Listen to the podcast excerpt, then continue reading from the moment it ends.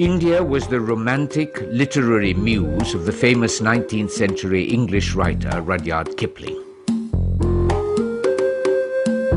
Out of this romance came his most famous book, Kim, whose central character is an English boy disguised as an Indian who spies for his British masters against Russian designs to conquer India.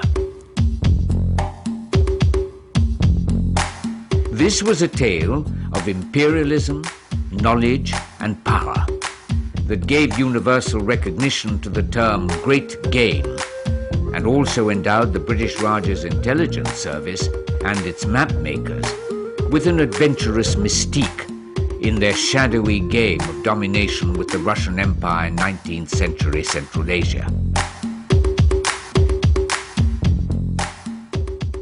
Welcome, friends. James Corbett here, CorbettReport.com. Today is the 14th of November, 2013, and this is another edition of Film Literature and the New World Order, that series where on a monthly basis we're exploring different works of literature and or cinema and their relevance to the well, social and political and economic and other information that we talk about on a regular basis at CorbettReport.com. So for those of you who are familiar with this series, you will know that it generally comes out on the third Monday of each month. But that was disrupted last month because my family was visiting, so I didn't have a chance to get this recorded and done. And this month, I'm going to be in France on the third Monday. That will be next Monday. So I am recording it now with our good friend David L. Smith, who has been kind enough to review uh, Kim by Rudyard Kipling and to comment on it with me today. So, um, first of all, Dave, David, thank you very much for your time today. And thank you for doing this on very short notice. I only mentioned it after we recorded our last uh, interview, so I know you didn't have a lot of time to go through it, but uh, you did, I believe, listen to the audiobook version of this? Uh, yes, indeed. I, I, listened to the audiobook, which is extremely good. It is quite lengthy, and um, you do get a slightly different impression of a book by listening to the audio compared to reading it. Um, but but it is nonetheless it's a remarkable story. It's the story of a young boy in uh, orphan boy in India whose father belonged to um, an, arm, an army regiment, and uh, he lives for a number of years in the streets in India. sorry, excuse me.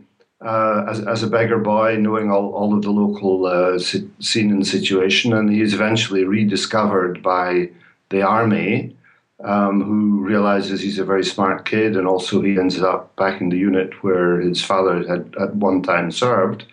And little by little, his life changes because he also meets uh, a lama who is on a on a mission to discover uh, a river which is meant to bring peace and tranquility to the rest of his life.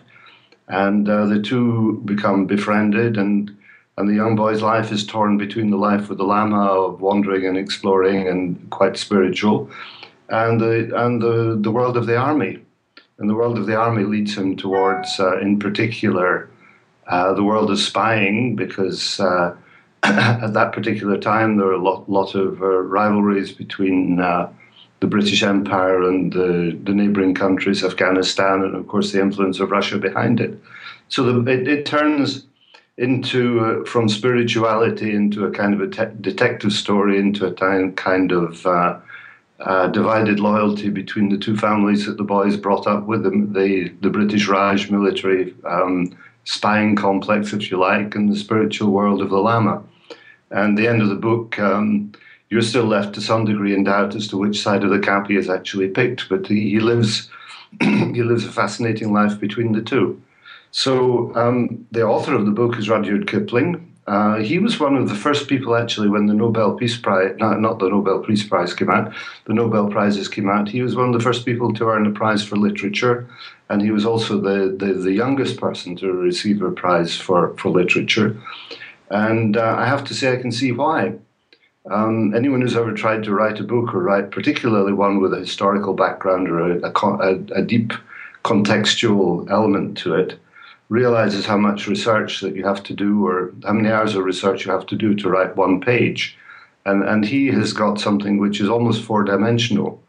Uh, in in uh, what he is writing about. He's writing about India, the, the, the British approach, uh, the uh, neighboring influences like Pakistan, and then all of the social skills within within the country. And I think he does it remarkably well, very convincingly for me. And I'm not surprised that this book was, was a bestseller and is regarded by many, many people as, as a summit of his, uh, of his writing skills. So um, there we are. Well, that is, yes, an excellent summary, and uh, that is a good launching point for the conversation because, as you say, it was certainly well received by many people at the time, and it was re- widely recognized as a, as a great book. In fact, on the theatlantic.com, you can find a, a uh, review that was written in December of 1901 um, that starts out by saying, quote, There is a fine antidote to all manner of morbidness in the brilliant pages of Kim. Mr. Kim Kipling's last work, at the time, is to my mind his best, and not easily comparable with the work of any other man, for it is of its own kind, and of a novel kind, and fairly amazes one by the proof it affords of the author's magnificent versatility. Not much of a story may perhaps be the verdict of the ruthless boy reader who revels in the Jungle Book and Captain Courageous, and derives an unholy gratification from Stalky and Co. Kim is, in fact and upon the surface, but an insignificant fragment of human history, a bit out of the biography of a little vagabond of Irish p- parentage, orphaned when a baby and left to shift for himself in infinite India. And it goes on from there, and I, I will put that link in so you can read that. That's just some of the reception that occurred at the time there in 1901. So I, I think you're exactly right. Uh, uh, Kipling's lit- literary reputation was certainly uh, cemented with uh, with Kim, if it hadn't already coalesced at that time with some of his better known works, uh, The Jungle Book and, and things of that nature that had already come out at that time. But this was certainly um, a step upwards in terms of uh, content and, and depth of exploration of the subject. And I must admit, I my, like myself, like yourself, was deeply impressed with uh, the versatility and the knowledge and the depth of the exploration that he puts into to his writing of of India and all of the various aspects of it and the different castes and, and all of this that uh, that go into the the the kind of uh, the the portrayal, the the representation of this world. Um, however, of course, uh, we know that in in recent decades, uh, uh, Kipling and his legacy have been well, shall we say, challenged by um, by various forces. Of course, the post-colonial school of literary criticism, headed and spearheaded by people like Edward Said, have uh, greatly criticized Kipling um, for his portrayal, saying it is uh, uh, stereotypical and uh, and doesn't show a, a, true understanding of India, etc., etc. But um, but I find, in fact, in the research that I was doing for today, one of the most interesting um, reviews that I read was actually by George Orwell, who wrote a kind of overall overarching essay about Rudyard Kipling. And uh, I will again refer read, uh, listeners to that. I'll, I'll put the link in. But he has some interesting things to say about Kipling and um, and the the line that he straddles between being just a uh, a vulgar uh, uh, propagandizer for imperialism and someone who has a, a, somewhat subtler and, and more complicated understanding of what's happening there.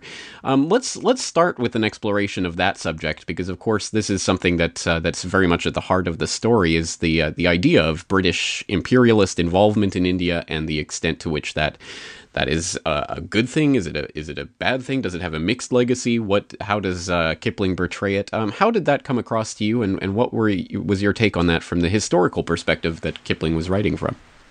Mm. well, it's a very good question. I mean, to me, um, Kipling was a, a, man of his times. I mean, he he was um, writing at the time when the British Raj was at its zenith at the turn at the turn of the 19th to 20th century.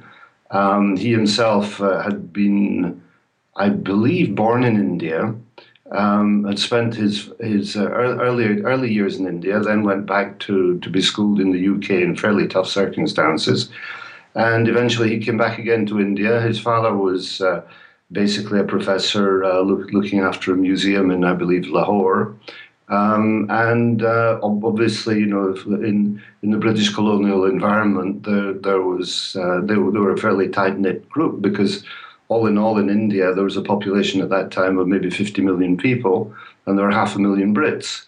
So if you take out the the the military aspects of it and and the traders, you know, there was a very small British elite who all knew each other and and and uh, certainly Kipling and his family were, were part of that elite. And there's even references to um, them being quite close to the, the, the, Viceroy of India at the time. So um, I would suspect, um, you know, I'd say I, am a lot a lot behind Kipling in terms of generations, but I, I've seen personally, you know, the end of the British Empire um, from my, my my aunts and uncles who who lived through that time in history as well. And the assumption was that the empire would, would, would continue. The assumption was, by and large, that people were there to do good. There were, of course, you know, the the evil exploiters as there are anyway. And, uh, you know, in Africa, that was characterized by Cecil Rhodes, and some people might say Clive of India was a fairly bad character as well. But, um, you know, all, all, all of these elements led to, at around that time, uh, probably a sense of. Uh, the, the fact that this is the way the, the world order should always have been, and, and it wasn't really to be questioned because the people who were in it were very comfortable in it. And occasionally I found myself looking at it and thinking, well, this is 100 years ago, the version of what the American empire is going through today, that where they think that their abuse of hegemony is, is, is theirs by God given right. And uh, when they throw their weight around, then, then that's only fair because they're the, they're the arbiters of everything.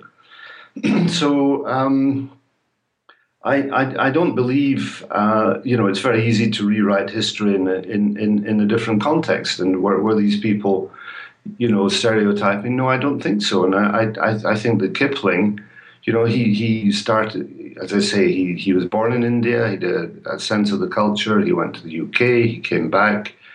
Uh, when he came back, he worked as a journalist for a, num- a number of years, essentially in um, in the area of India he was writing about. He would certainly have seen the caste system at work and, and you know help administer it. So I, I think for for people 100 years later to criticize cynically and say he didn't understand anything when the people who are making these comments uh, have never even probably been to the country or, or um, understood any of it or lived, lived or felt any of it uh, and they're doing it a kind of post ex post facto um, you know, uh, kind of U.S. view on view on the world, I, I think is rather comical. I, I tend to agree with that. I think that uh, that is just too easy an assessment to make, and uh, and it is uh, interesting. You you mentioned, of course, uh, Kipling's connection to Cecil Rhodes, who was his personal friend, and uh, Kipling wrote some lines, uh, some a poem for Rhodes's funeral, and I believe that's still in some inscription somewhere or other, or other in Rhodesia, um, as a m- m- memorial to Cecil, and and that, of course, should be interesting to anyone who follows any of my work, because of course they'll know that the Cecil Rhodes was the founder of the the Roundtable Group through his um, his last one of his last wills and testaments, and uh, that has branched out into becoming the uh, the uh, Royal Institute of International Affairs slash the CFR slash the core of uh, groups, uh, international trans transnational groups that have been fighting for a different type of world order, perhaps than the one Cecil Rhodes was envisioning specifically, but still something along those lines. So this is does have some sort of degree of continuum there, and uh, people who have read uh, uh, Tragedy and Hope and other tomes like that will have an understanding of that. And just on that note, from that particular Orwell essay that I was talking about before, he writes, "But how true is it that?" That uh, that he Kipling was a vulgar flag waver, a sort of publicity agent for Cecil Rhodes. It is true, but it is not true that he was a yes man or a time server. After his early days, if then, he never courted public opinion. Uh, Mr. Eliot says that what is held against him is that he expressed unpopular views in a popular style. This narrows the issue by assuming that unpopular means unpopular with the intelligentsia, but it is a fact that Kipling's message was one that the big public did not want, and indeed has never accepted. The mass of the people in the 90s, the 1890s, as now, were anti militarist, bored by the empire, and only unconsciously patriotic. Kipling's official admirers are and were the service middle class, the people who read Blackwoods.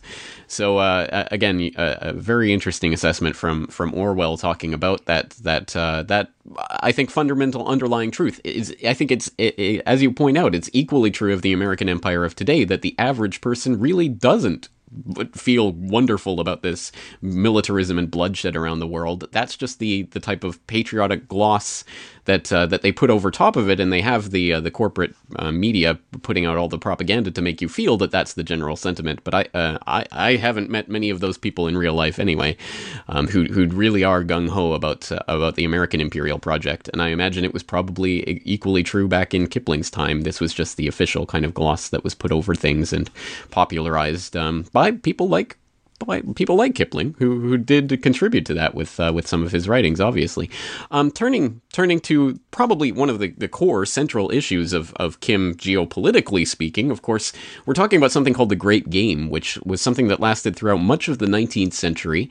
And I, I, believe the term was coined by someone different, but it was really popularized and brought into the public consciousness by Kipling in the, this book, where it is specifically mentioned by name. And the Great Game, as you mentioned before, was the struggle between Russia and Britain for control of Central Asia, which was then, as it is now, seen as kind of the crown jewel in any any attempt at any anything like a global empire. And uh, of course, um, the struggle for uh, states like Afghanistan, or whatever form it was in at the time, really was uh, central in Britain's thinking to its defense of its Indian empire, um, uh, Indian aspect of its empire. Because uh, if Afghanistan fell, I guess it was the domino theory of the 19th century. If Afghanistan fell to the Russians, then uh, they, they, would be able to stage an attack on India. And that was the great concern throughout much of the 19th century. A lot of political intrigue happening. Let's talk about that aspect of, of the geopolitics that, that form the background to Kim and uh, really do uh, drive the plot along as he becomes an esp- a spy for the uh, the British Army. Yeah, exactly. Well, uh, you know, the great game, uh, you described it pretty well. I mean, the, the, the same game, by whatever name, is, is going on today, and it, it is geopolitical rivalries between the, the great powers in the world. And we have demonstrations of it all the way through the Middle East. We have demonstrations of it also, uh, you know, between to some degree China and Russia.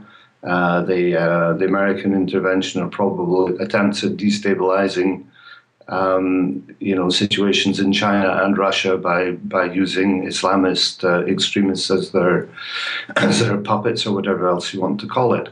But uh, don't forget, at that time, I mean, Brit- Britain was looking fairly secure. I mean, they had they had Hong Kong, uh, which was completely under their their control. It was the Hong Kong, Shanghai. I mean, the, the all, all of the trade coming out to China was going through these these uh, these ports, these great cities. Um, you also look at India, where India, Burma, they had they had tea, they had rubber, they had oil, they had uh, they, they basically their hands on all the resources.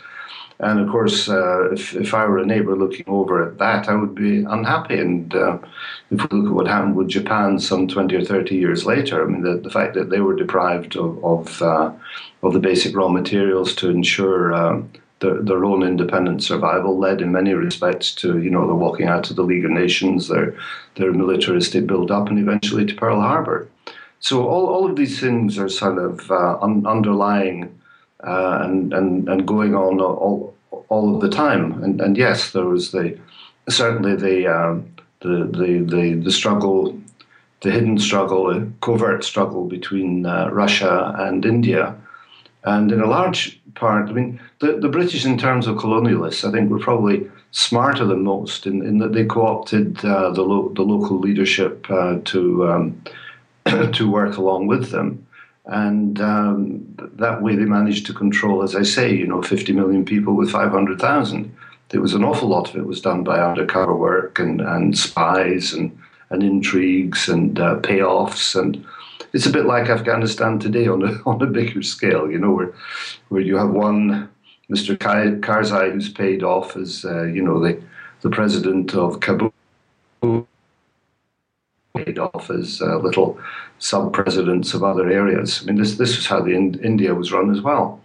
So um, yes, I mean it, it, would be a fascinating time, and, and as long as you're spying and not maneuvering people, you're not actually shooting and killing, and that is uh, that's part of the success of the the British Empire, which ran all the way through basically until after after the after the uh, Second World War, where where Britain admitted that. Um, that the end of the game had come and uh, basically progressively handed over um, independence to India in 47 or 49, I can't remember which.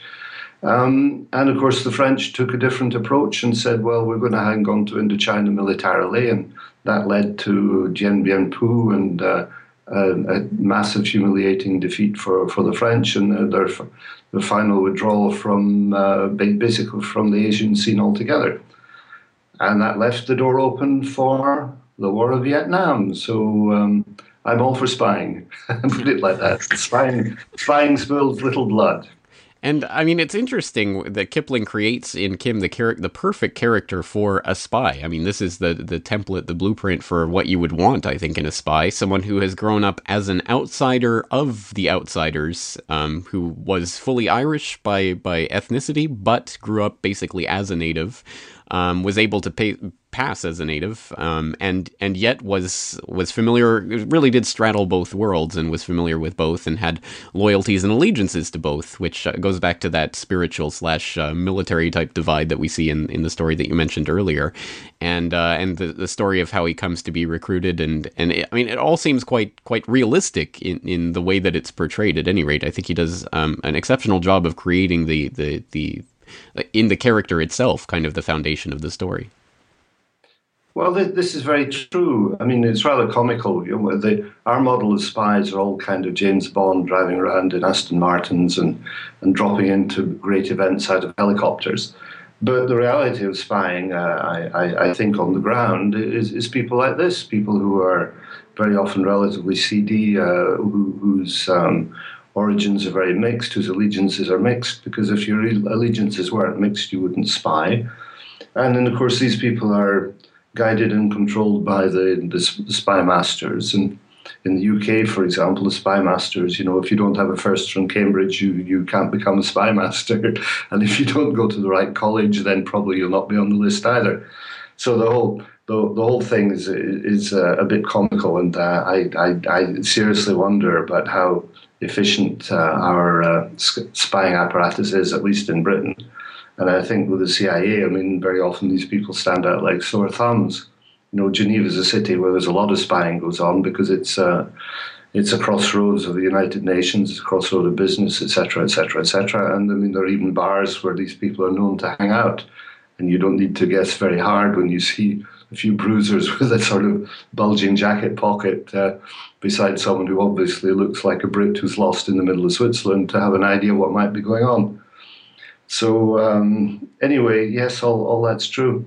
Um, one, one thing I was going to mention coming back um, that I think it's important to understand about Kipling is, is his life was actually quite tragic, and that probably influenced his writing and his views as well because he had uh, he had one child. He had three children, um, one son, two daughters, and uh, one of his daughters died of pneumonia quite young, and his son was um, killed in the First World War, and and in, in large measure the father.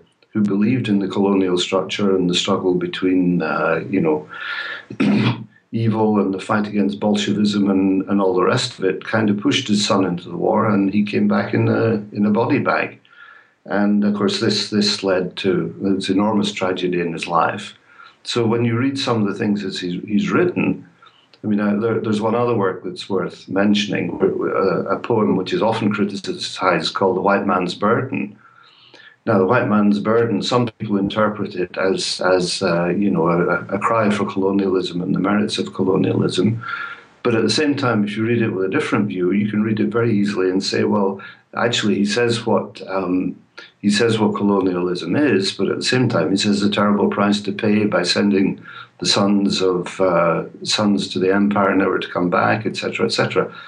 So, um, you know, he, Kipling is not here to ask him what he actually thought when he wrote it, but uh, I, I, I don't find myself coming down and saying he was a guy who was in any way a believer in, in colonialism to the point, you know, the point of destroying villages to save them. I don't think so at all. I, I, I kind of take the opposite point there because I think um, I think he was a a true believer in it. Um, I think that, that there are people who have these ideas of imperialism, colonialism, and whatever that are just convenient ideologies as a way of projecting power around the globe and will use that to put the pieces in place in various countries. But I think there are people like Kipling who truly believe in the in the quest in the in the idea well we can we can civilize the world we can really do this and i think that he really believed in that ideal and really th- thought that that's what it was going to in- inevitably lead to and I, I think what the, the, the, in the aftermath of World War One, not only of course the, the, the,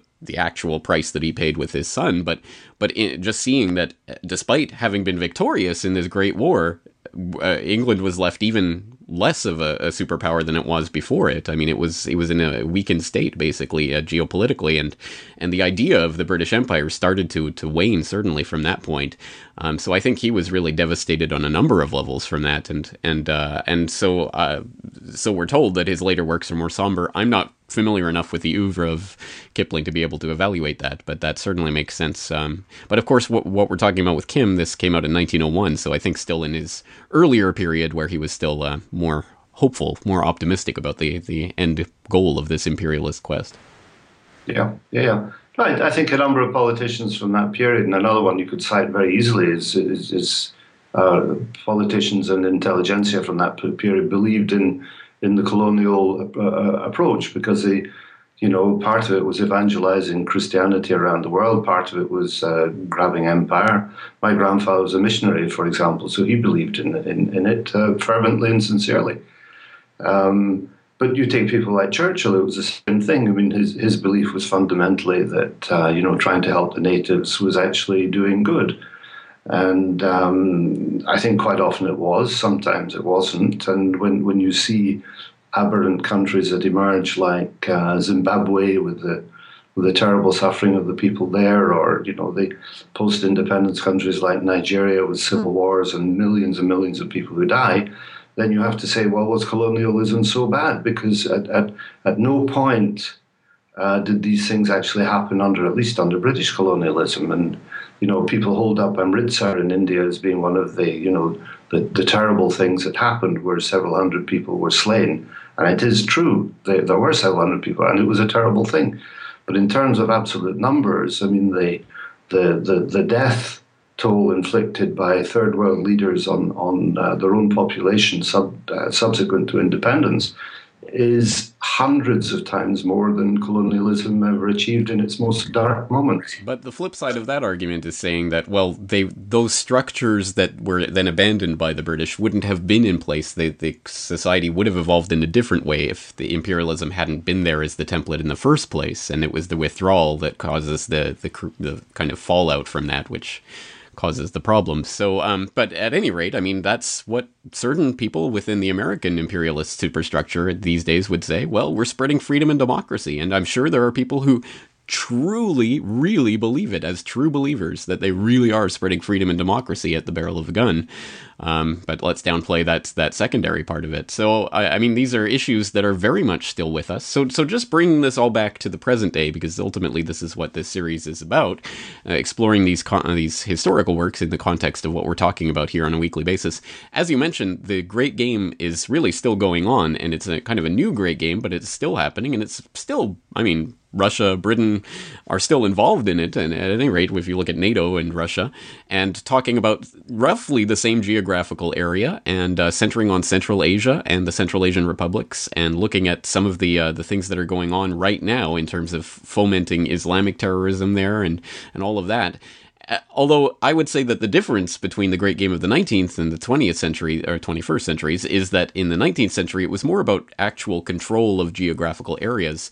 Now it seems to be more about control of the resources and the transportation corridors for those resources, namely the pipelines, um, which is such a fundamental part of what's going on right now when it, we're looking at all of these Nabucco and all, all of these different pipeline deals that are being waged and, and which, which countries they'll cut through and who control, who has influence over which country and, and which uh, terrorists are popping up in what countries to, to threaten to undermine which and which, which government, etc., etc. So it is a different great game, but it's very much similar in terms of, of course, uh, competing for the same the same geographical locations and uh, and and figures. Um, so I guess the question is, what, if anything, can we learn about the nature, the form, the the the potential for the development of this new great game from what Kipling shows us about the old great game of the 19th century? Boy, that's a heavy question. I mean, I mean, and you have two minutes to summarize this. well, uh, I should do some Buddhist um, meditation for the next two minutes. Like, um, get, get, get detached from the wheel of life. exactly. You, you know, the, the, the, the rivalries between great powers will be there for forever And as you say, what they actually want to get their hands on, or, or the way the the means they use to get their hands on things become more and more subtle. And uh, if, if you look at the moment, we're, we're witnessing cyber wars becoming increasingly important, whereas 100 years ago you were sailing around with huge battleships uh, on the um, on the sea, trying to keep the sea lanes open to get your goods back to any particular country. Now we're looking at things where people are, well, for example, if if we believe what's said about uh, uh, the um, Iranian nuclear plants, for example, at Stuxnet, the, the the malware that was injected into that managed to cripple the nuclear plant. Now, maybe what we're moving towards is things like you phoning up Japan one day and saying, well, just to let you know, um, we've introduced uh, Stuxnet into all your nuclear plant, plants in the country, and we'd like you to do the following things as soon as possible, please.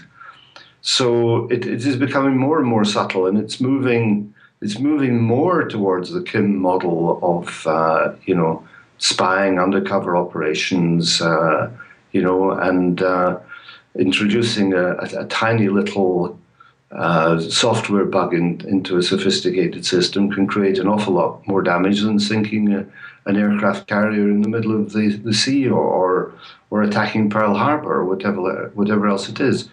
So um, all of the all of the tricks of the game uh, become much more. It's a much more intellectual game. It's not really a physical game anymore. I mean, a physical game could be the end result of the chain of events, but but by and large, I think that that is the biggest mutation. It's a technology mutation, but uh, it doesn't really matter. You know, if you read anything from Julius Caesar all the way through to today, you know, people were still killing each other for for power and rivalries and uh, expanding empires or contracting empires, etc. So we're just on, we're in the wheel of life, as uh, they say in the book, and this great wheel changes, but the, the more it turns around, the more it remains the same. You know, that's a, that is a very good assessment of it because it really is so true. I mean, all of these intrigues and things, of course, the names, the places, the dates, the figures change, but it's ultimately the same thing happening generation after generation after generation and really does make you wonder if we will ever be able to escape that and find a different path, a different narrative, a different story so that we don't have to live through it again and again and again. Um, we should know our history so we're not doomed to repeat it, I guess would be the apt uh, quotation to bring into mind. Um, well, on that note, uh, just uh, something completely different, um, I found it interesting that uh, that uh, I, I, believe it was in that Orwell es- essay that he notes uh, some of the phrases, the neologisms that uh, that Kipling brought into the English language, which is always something interesting to look at. And of course, some of them are st- we still used in this day and age. Some of them I've never heard before, like "East is East and West is West." Uh, the white man's burden, as you mentioned. Uh, what do they know of England? England, who only England know. Uh, the female of the species is more deadly than the male. Um, somewhere east of Suez is apparently one of Kipling's lines, and paying the Danegeld, which I, I don't I have I have never heard that before in my life. So, but anyway, some of the things that Kipling has contributed to the English language and uh, befitting his status as a an illustrious Nobel laureate, I suppose. Although I must admit my my taste for the Nobel Prize has been deeply uh, scarred by the Peace Prize uh, recipients of various times, from Nixon on to Obama and all of them. Um, but at any rate, some just some interesting facts, and of course, as I say, I'll throw in those links to those uh, those articles that I was talking about uh, in today's conversation. Uh, David Smith, anything else you'd like to say to wrap up our conversation about this book? No, no, I think we've done the tour. I'd just give you one last quote from Kipling, which I, I learned as a kid which was uh, the uh, the poem of Gunga Din. And the story of Gunga Din was he was a servant who was badly treated, and on the on the battlefield he, he saved somebody, and in the course of being saved, he got killed himself. Um, and the last line of the poem is, "You're a better man than I am, Gunga Din." So uh, the British Empire did have some respect for these people after all. Very, very interesting. Well, again, I want people to take a look at this for themselves. I certainly hope you've read Kip, Kim if you're listening to this, but uh, if you have, perhaps you can use this as a springboard to explore some of other Kipling's other works and uh, perhaps his influence on and influence by uh, people like Cecil Rhodes and how that redounds through the ages to today, and also how the Great Game is uh, being renewed. And for people who are interested in the new Great Game, as it has been dubbed, um, there is in fact a regular update, uh, news update series at boilingfrogspost.com called the New Great Game Roundup, that's put together by Christoph Germann um, in Germany, who I interviewed a couple of months back. So you can find my interview with him where we talk about some of the aspects of this new Great Game as it unfolds. So, uh, so again, it's basically uh, the same thing happening all over again. All right, uh, David Smith, thank you very much for your time. Once again, of course, people can find you at genevabusinessinsider.blogspot.com, and I'm looking forward to talking to you again for our regular Geneva Business Insider uh, conversation next month. But until then, thank you so much for your time. It's a pleasure. I never thought in my life I'd become a literary critic, but you know, this wonderful world of technology makes all things possible. So thanks very much for inviting me once again on your show on a completely different theme.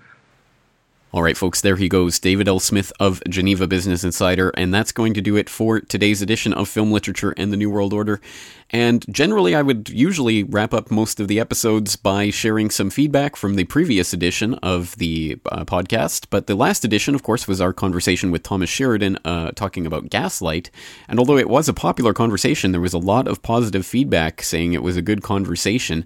And actually, I had one email from one person who really disliked the conversation, but generally very positive feedback, but not, not, not really any specific feedback that I can share or any more insights into the movie itself or the. Um, uh, the various adaptations of it. So we will forego the usual feedback uh, ran, wrap, wrap up today, but I should, of course, announce what will be up next on our plate for film literature in the New World Order, and that is going to be an well, a movie called Troll Hunter, and it's a Norwegian movie, so it may be more difficult to get your hands on, but hopefully you will persist in doing so. And I make this uh, this well, it's not a recommendation, but I put this up as the next thing that we're going to talk about, despite not having ever seen this movie, on the recommendation of Tom Secker, who I will of course be meeting next week in France. So if you don't like it, or if it turns out to be a dud, well, don't blame me. Um, it, blame Tom. His entire reputation will be riding on this recommendation, so we'll hold him to that. At any rate, that's going to be the next movie that's going to be up on the chopping block for film literature in the New World Order. That'll be the third Monday in December, so I hope you will all be ready and prepared for then. As always, all the show notes will be linked up in this uh, on website at corbettreport.com, so you can check there for everything we talked about today and a link to uh, information about Troll Hunter for next month.